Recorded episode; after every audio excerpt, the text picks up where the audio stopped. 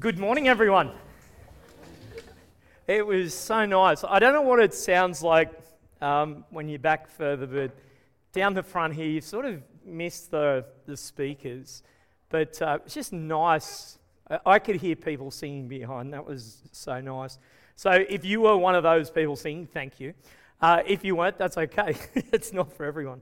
But uh, today, I just want to uh, say a special welcome. I know that we've had a few people within our congregation that have been a bit crook and they're back. Uh, if you, in the last couple of weeks, have had to spend at least a few days at home, just raise your hand with pride because uh, there have been so many uh, that have been crook. And I know Sharon, she's headed off to 252 or somewhere. I was going to say a special welcome to Sharon because I think it's the first week back in over a month. Uh, whether she's been, actually, she's been pretty sick. So and the Harrington family, like many of ours, has been with the old COVID and a few other bits and pieces. But welcome. If this is your first time at Refresh, uh, I hope you've felt welcomed. I hope someone's come up and just said hello or good morning, handed you a hot drink or a sausage. Or perhaps if you got here a little bit later, uh, welcome to you as well. It's great to have you. Got a few friends here today, so I won't pick on them, but uh, some of my mates from the Gold Coast down to Tweedy here today. So uh, welcome to you guys. It's really nice to have you here. And uh, probably two that I'll make special mention of. It's great to have Max and June here with us. Uh, they are some of my great families from down at the Gold Coast. There. And of course, your whole family's here too, which is great. Today, I wanted to focus not on the idea, uh, I don't know about your home, but we, uh, every day, Trevor and I check the rain gauge. Pretty boring old man thing to do. When you hit 50, apparently that's what you do.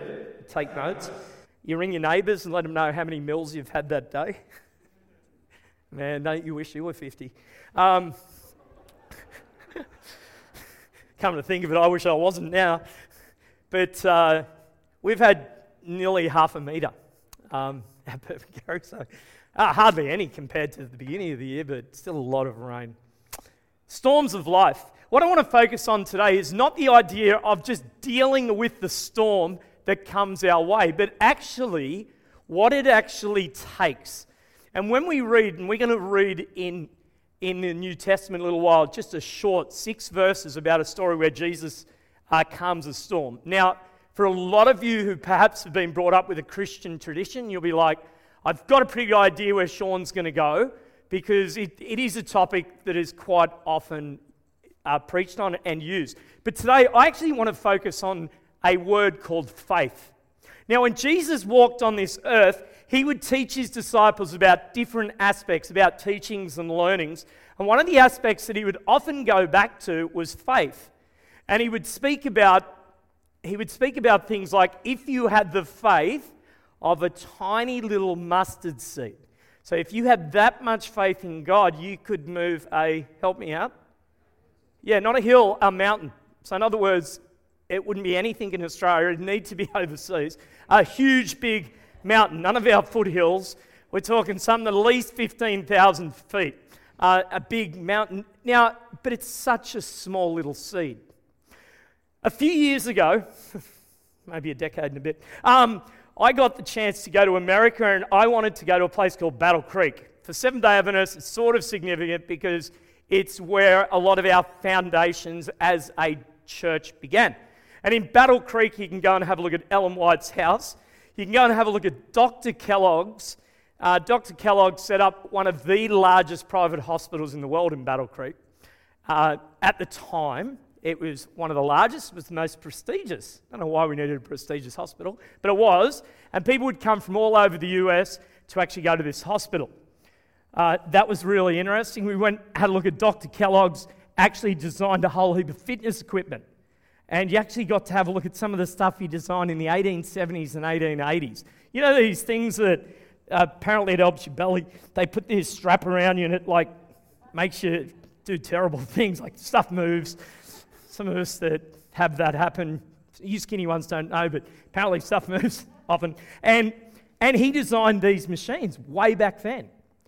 And then you go to Kellogg's, which is where John Kellogg was an Adventist, and you have a look at his factory, and, and it is humongous. It is miles long.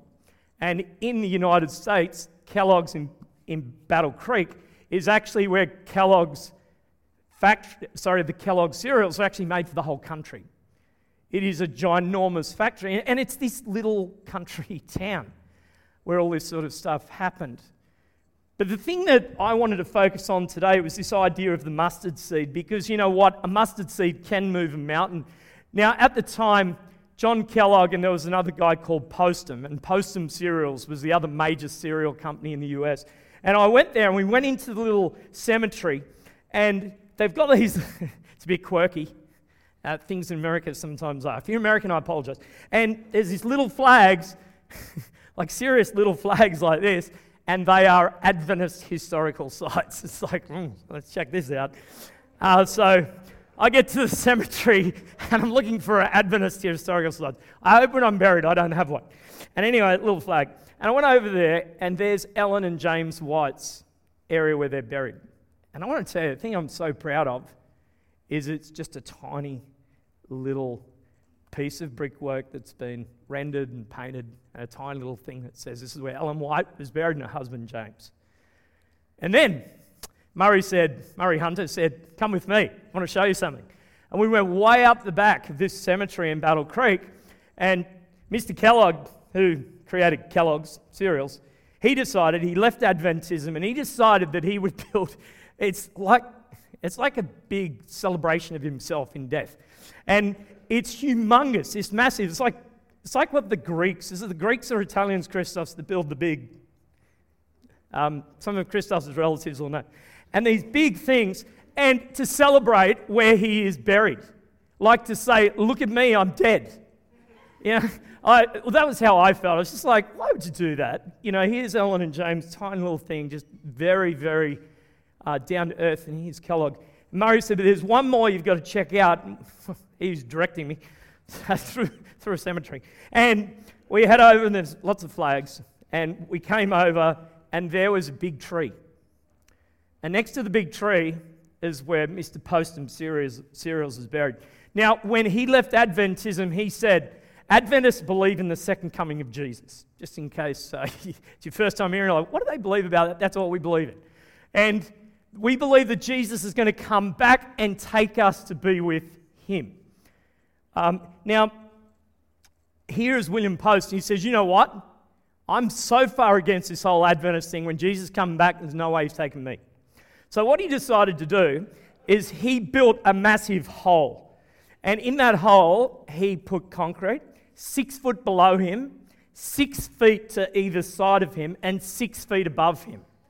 So he built his own little like little coffin thing in there with all of this concrete, meters and meters and meters of concrete. And he thought, he thought to himself, that's not going to happen. Well, God has his way. A little bird come along and dropped a little whatnot, and this tiny little seed, and this tree began to grow. And the roots of the tree cracked the concrete and actually cracked it open, and they had to actually remove all the concrete and actually bring his body back up and rebury him. now, if you know Murray Hunter, you'll understand his sense of humour, and he thought it was hilarious. And I did too, a little bit too, to be honest. But the thing that, it, the thing that amazed me about it was the idea of faith. Because a small mustard seed of faith can actually move a huge mountain of trouble in our life. A tiny little seed was able to crack that concrete and make his little funeral cocoon no use. But the idea is that a small amount of faith. If you've got your Bibles with me, I'd invite you to turn with me to Mark chapter 4.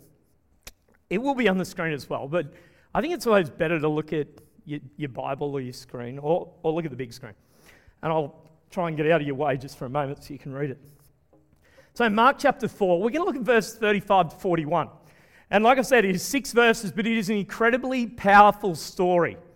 If it's your first time hearing or reading this story, take your time because it is a good story. Okay. Let me read it to you.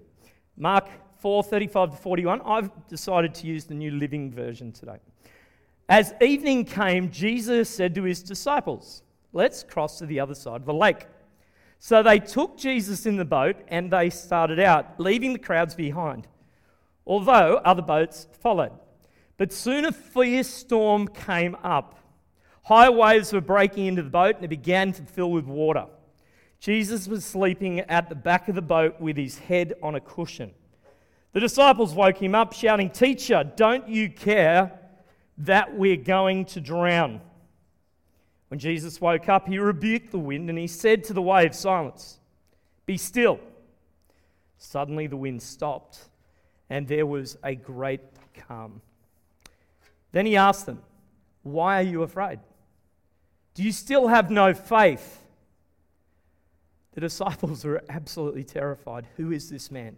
They asked each other. Even the wind and the waves obey him. The big idea that I want to share with each one of us, not, and it's just as important to me, is this. We must remember to have faith in Jesus through all experiences. A few weeks ago, I had the privilege of going down to Jindabyne. And uh, some of you are like, where did Pastor Sean go in April? I got old, forgot where I lived. No. But we ended up in Jindabyne doing Big Camp. And uh, for those of you who are asking, apparently Big Camp is on this year here, just all around us. It's going to be turned into a, a village again. But uh, we went down there for Big Camp. Now, their Big Camp is 600 people. Uh, some of you here, you're like, wow, it's a lot of people. For those of you who've never been to our Big Camp here, you'll say, boy, that's just a little suburb. Uh, we have thousands and thousands of people just here. Well, as I was there, I was speaking for the juniors, and we had a guy uh, called Pastor Luke, Pastor Luke Tonkin. Now, Pastor Luke was leading the tent. I didn't know him, never met him before. He went through Avondale a few years after me. And uh, Pastor Luke was so good with the kids. He was excellent with just communicating with the juniors. And uh, we had so much fun. And, and there were on two occasions, Pastor Luke it was weather like this out there, except colder. And Pastor Luke actually said to the juniors, Tomorrow we need good weather because we want to do games with you outside, and it's predicted to be wet, rainy. And he said, Juniors, do you think we should pray about it? Now, friends, if a tiny little mustard seed can move a mountain, I must have lost the mustard seed in the mail. Because in the back of my head, I was thinking, oh, look, it's predicted to rain. They've been forecasting it. There's a big weather event coming over the Snowy Mountains. It's going to rain. Like, this is a place that picks that sort of weather up. And Luke said, Juniors, do you think we should pray about it? And these little uh, grade four to grade sixes, they have the faith of a mustard seed. You don't need more than a mustard seed to move a mountain. And they prayed, and they, they continued to pray and they prayed about it. And, and I was praying with them too. Go, junior team. But I want to tell you, there are times in life the logical brain gets in the road of faith. And the logical brain for Sean got in the road of faith, which meant Sean wouldn't allow God to actually turn up and work. And, and I was listening, and the next day, the kids went out and they played, and didn't rain. And you could say to yourself, oh, that was lucky. Because most people probably wouldn't have even known about the juniors' prayer, except the juniors went home and told their parents.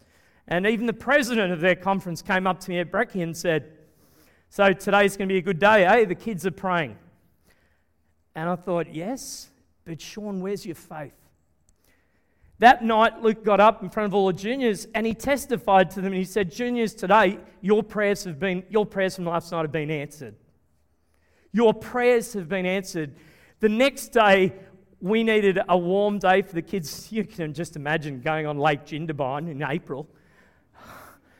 Like, it's freezing cold, but that's what those kids do down there. Country kids are tough. But the conference said, unless it's sunny, um, you can't go on the activity. And again, the weather's forecast for this weather front. And the next day was the only day of the whole week where it was sunny. And the kids went out, oh, no wetsuits, crazy kids. But again, Luke got there with them and said, You know, God has led. Your faith, as small as a mustard seed, has moved the mountain. God has actually listened. Now, the big idea is a big idea for me. We must remember to have faith in Jesus through all experiences. We must remember. Within our congregation here today, not everyone's doing it easy. There are members within our congregation who I know that are struggling physically, who are struggling emotionally, who are just struggling to try and find their place in life. We as a congregation have a huge opportunity because this is what family does. The family helps, the family supports, the family turns up. You know, when Andrew talks about the offering, there's plenty of money in the piggy bank, but the reality is we're so blessed here at Refresh as, as a church because our school and us, we are one. We support each other and we do the ministry together. Those parents that come through the school doors and drop their kids off, they're our mission field. When we give, and, and I encourage you, if you've never done reoccurring giving, I encourage you to do it. Not because we need it for the money, God doesn't need it but because it is, allows you to also be a blessing, to actually become part of what the mission field is. And uh, I know over the next week we're shifting some, we're doing all sorts of stuff. Uh, church is paying for it. And the reason we do that is because that's what God's community does. We need to be there. If we have to give away all the money, we will. Because it's not ours, it's God's. There are many difficulties, and we would call them storms of life. But I want to tell you that even for many of us here, perhaps life's going okay, the storms of life can change so fast. You know, all of us here can think of a time or a situation where things just haven't turned out the way that you'd want them to turn out. That circumstances just got in the road of normal life. But the reality is, the faith that God wants from each of us, I believe, is to be available and to be ready when the messiness of life hits us. Andrew shared, uh, it was really good too, Andrew. I appreciated seeing all the different things because sometimes we can just get focused on refresh, but our, our mission is not just refresh, our mission is to the ends of the earth. And um, the great thing is, if, if you feel compelled, giving is one of the greatest blessings. I love it. I come from a family of missionaries, and it's just in my DNA. Uh, and I just pray that if it's not quite in your DNA, pray to God and say, Lord, open my heart to where I need to give. Um, it may not just be to the church, it can be to all sorts of really good organizations. Let's have a look at the story. So, Jesus and his disciples, it's getting towards evening, and they get on their boat. Now, the good thing is with the disciples, at least four of them are experienced. it's really funny watching people that are inexperienced on a sailing boat. Um, I teach it at summer camps, and it's a disaster. Uh, when we used to do our summer camps at Somerset, we used to send the kids out into the Bermuda Triangle. And it was this area where wind would blow from two different directions, and the kids would go, uh, and in the midst of all of that was 20 trees. Uh, so after repairing force, only see stuff in front of them. And if it's a tree, they'll hit it. Um, thank you, Christos, for shifting sailing. But the reality is, four of them were experienced, the other eight weren't, but they knew that these four knew the waters. And as they went out there in the boat, they thought it was safe, but like any area, a storm can blow up quickly, just like in our lives. Things can change very, very rapidly. And as that storm approached, the posture of Jesus is interesting. It's fascinating. Because in the posture of Jesus in this story, he's at the back of the boat. In this case, probably where he's laying down was uh, it's an interesting place to actually be the back of the boat. If you get, if you get a little bit sick on a boat, um, Neil, um, don't get at the front of the boat or the back of the boat. The middle of the boat's actually the best place because it, it, it doesn't move as much. But Jesus is at the back of the boat asleep in the middle of a storm. Initially, as that wind hit, the disciples who were experienced on the water would have gone into, they knew their role. And they probably, the four disciples, was probably enough to actually control the boat. The other eight, just hang on. make sure you sit in the middle of the boat, keep the boat stable. But as that storm hit and they started to bail the water out, the disciples realized, the experienced ones, that they needed to panic. They needed to be a little bit worried because they knew that their boat was close to imminent disaster.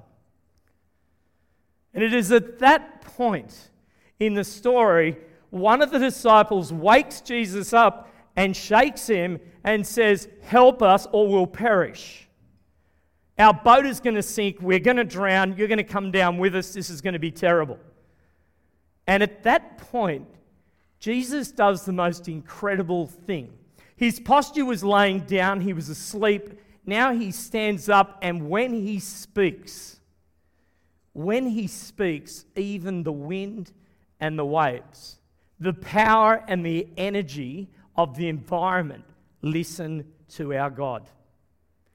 Remember the idea a small mustard seed could move a mountain? The reason you can believe it because our faith is in the same being who's about to speak to the wind and the waves.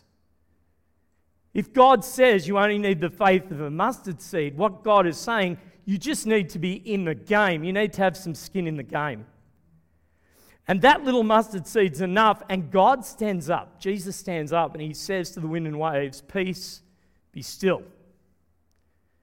And at that moment, the wind and the waves, they stop. They cease. Their condition has moved from being perilous to now being safe. In life, the best place, the most important place for us to be is that people leave their their faith. I don't mean church, I mean their faith journey.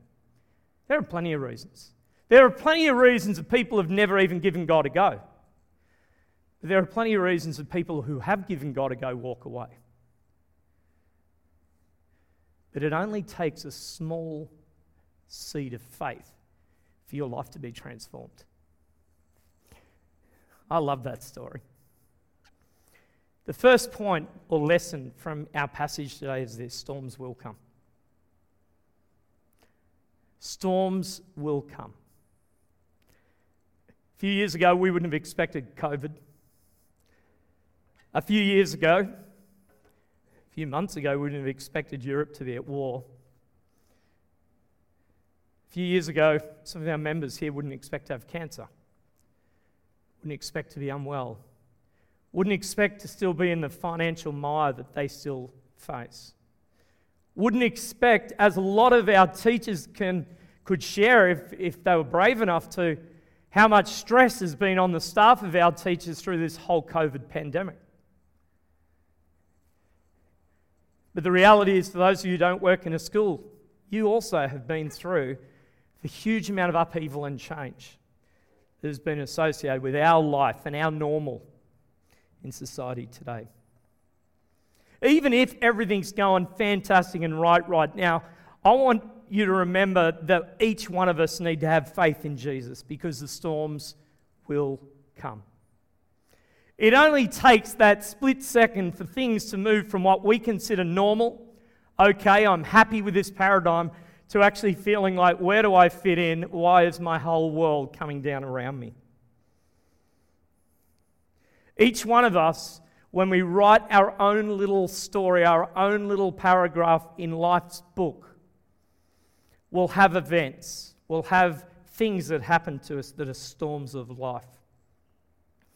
For the disciples at, in this story, it wasn't a spiritual storm, it was a physical storm. When they left the docks that evening, everything was fine. They had checked, they made sure their boat was worthy to be on the water. They made sure that the weather was okay, as much as they could predict, and they entered that life journey on the boat thinking everything will be okay. Then the winds picked up, the waves picked up, the waves crashed over the boat, and the disciples were afraid and feared for their own lives. Their emotions of fear and anger and frustration and uncertainty and the unknown would have been an ever present part of that journey that part of their life. We know the storms will come, and we have to ask ourselves the next questions, and that is how do we deal when the storms come? How do we deal when the storms come? We need, the first thing I believe is we need to never give up. Because if you've accepted Jesus into your life, even just a little bit, Jesus only needs a little bit, and he needs a tiny little bit of faith, like a mustard seed, and can move a mountain. When we know that Jesus is part of our lives, we have something or someone we can focus on. Never give up. Keep focused on Jesus. Jesus doesn't lose sight of you, and Jesus never wants to give up on you. The third and final thing we need to do is we must remember to have faith in Jesus. With faith in Jesus, we can be assured that no matter how bad things get, how bad the storm of life is going to be, how long it sticks around, our Jesus is going to be there with us. Because, friends, He is on the boat with us. Even if His posture is at the back of the boat resting, Jesus isn't terrified. Jesus isn't full of anxiety. Jesus is in the boat with us. The second part is the storms will go. The storms of life that we face, eventually, they stop. Now, for our church community, we were lucky enough, and Kath, it's awesome to have you with us today. Um, we've heard two of the most incredible testimonies from you here as a church, just about the way that you have not given up. Um, the storms will go. May not be the result that we want in the immediate now, but the storms will go because our God has an eternal plan. We are on an eternal journey with Him. This world is just a chapter of the journey of life. I don't know about you, but I've never seen a storm that goes and goes and goes and goes. Eventually, it loses its strength and the storm is gone. In this story, Jesus having him on the boat actually helped shorten the length of the storm. Because there is something powerful, church. There is something incredibly powerful. I don't want you to miss this. There is something incredibly powerful that knowing when we face the storms of life, that Jesus has the power to stop the storm. Because it was just his words just his posturing, just being on the boat of life with the disciples, where Jesus could actually silence the storm.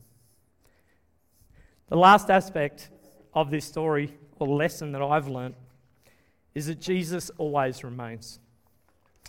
Now, it's interesting, the disciples, when Jesus calmed the storm, what was their response to Jesus? Did they turn around and go, Thank you, Jesus? Doesn't seem to say it in the story. What, what, what, was their response? And this is okay as a human being to have this sort of response. What was his response? Help me out. Anyone brave enough? Yell it out to me. What was his? Res- what was Jesus? I'm sorry. What was their response? Beg your pardon? Disbelief. But it was even more than disbelief because the words were, "Who is this man? Even the wind and the waves obey him." The incredibleness of our God is we can't put him into a little box. As soon as we do that, we forget about the majesty of our God. We actually make him too small for who he is. If it's a God that can create the entire universe in six days, that's a pretty big God. If it's a God that can actually send his son through a virgin birth into a lady and, and this child Jesus born, that is pretty big.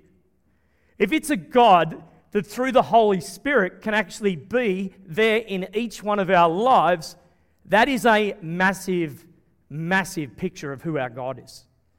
We can't put him into it. So when they actually were in disbelief, because th- this was incredible, they had witnessed the power of God, and only through the power of God could a small amount of faith, like a mustard seed, move a mountain. Could a small amount of faith, like 45 juniors praying for good weather, for that to actually happen when the weather was meant to be forecast for wet. Because it only takes a little bit of Jesus in our lives. And, and I don't want us just to have a little portion of our life for Jesus. What I'm saying is, Jesus is sharing himself around with a lot of people. But there is enough Jesus to actually care for each one of us. And on that boat that day, Jesus wasn't worried about thousands of, he was actually worried about his 12 friends. So he speaks to the wind and the waves, and it was gone. One of the most famous poems um, that it was ever written is a poem that's entitled Footprints on the Sand. And I think Clayton's got it there for us. Instead of me reading it out initially, what I want you to do is I want you to read it. Um, so if we could put that up.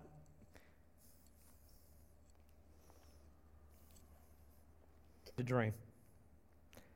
As I was walking along the beach with my God, across the dark sky flashed scenes from my life. For each scene, I noticed two sets of footprints in the sand one belonging to me and one to my Lord.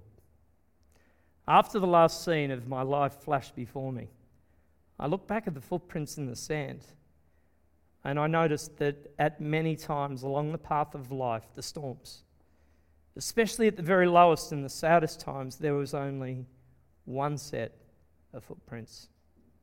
This really troubled me. So I asked the Lord about it. Lord, you said once I decided to follow you, you'd walk with me all the way. But I noticed that during the saddest and most troublesome times of my life, there was only one set of footprints. I don't understand why. When I needed you the most, you'd leave me? He whispered, My precious child, I love you and I will never leave you. Never, ever, during your trials and testings, when you saw only one set of footprints, it was then I that I carried you.